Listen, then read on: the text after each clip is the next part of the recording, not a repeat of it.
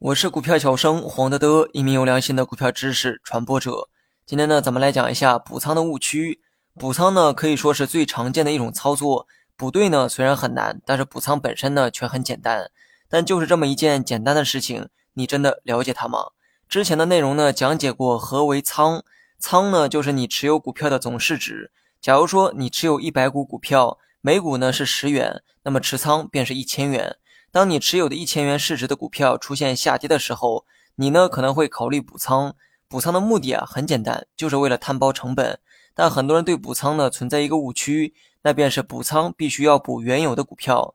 比如说你买的 A 股票出现了下跌，于是你在更低的位置再次买入了一定数量的 A 股票。这种行为呢的确叫补仓，但补仓呢并不局限于同一只股票，你去买入其他的股票也属于补仓的一种。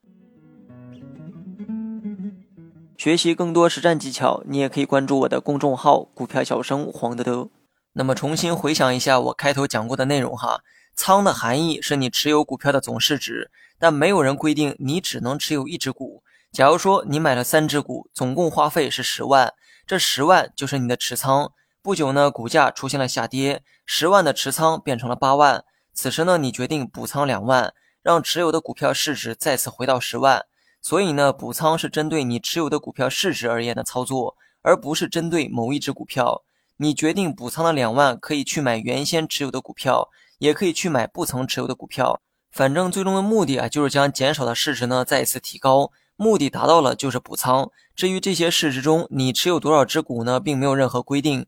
在原先的股票上进行补仓，是因为你觉得股价会在此处进行反弹，摊薄成本后加快了解套的进程。但是补仓的本质是用补仓后的盈利来弥补之前的损失。当你觉得其他股票更具备上涨潜力的时候，你呢也可以去买新的股票。那么这也叫做补仓。所以实际操作的时候啊，一定要灵活多变。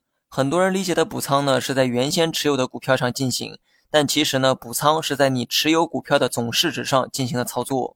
好了，本期节目就到这里，详细内容你也可以在节目下方查看文字稿件。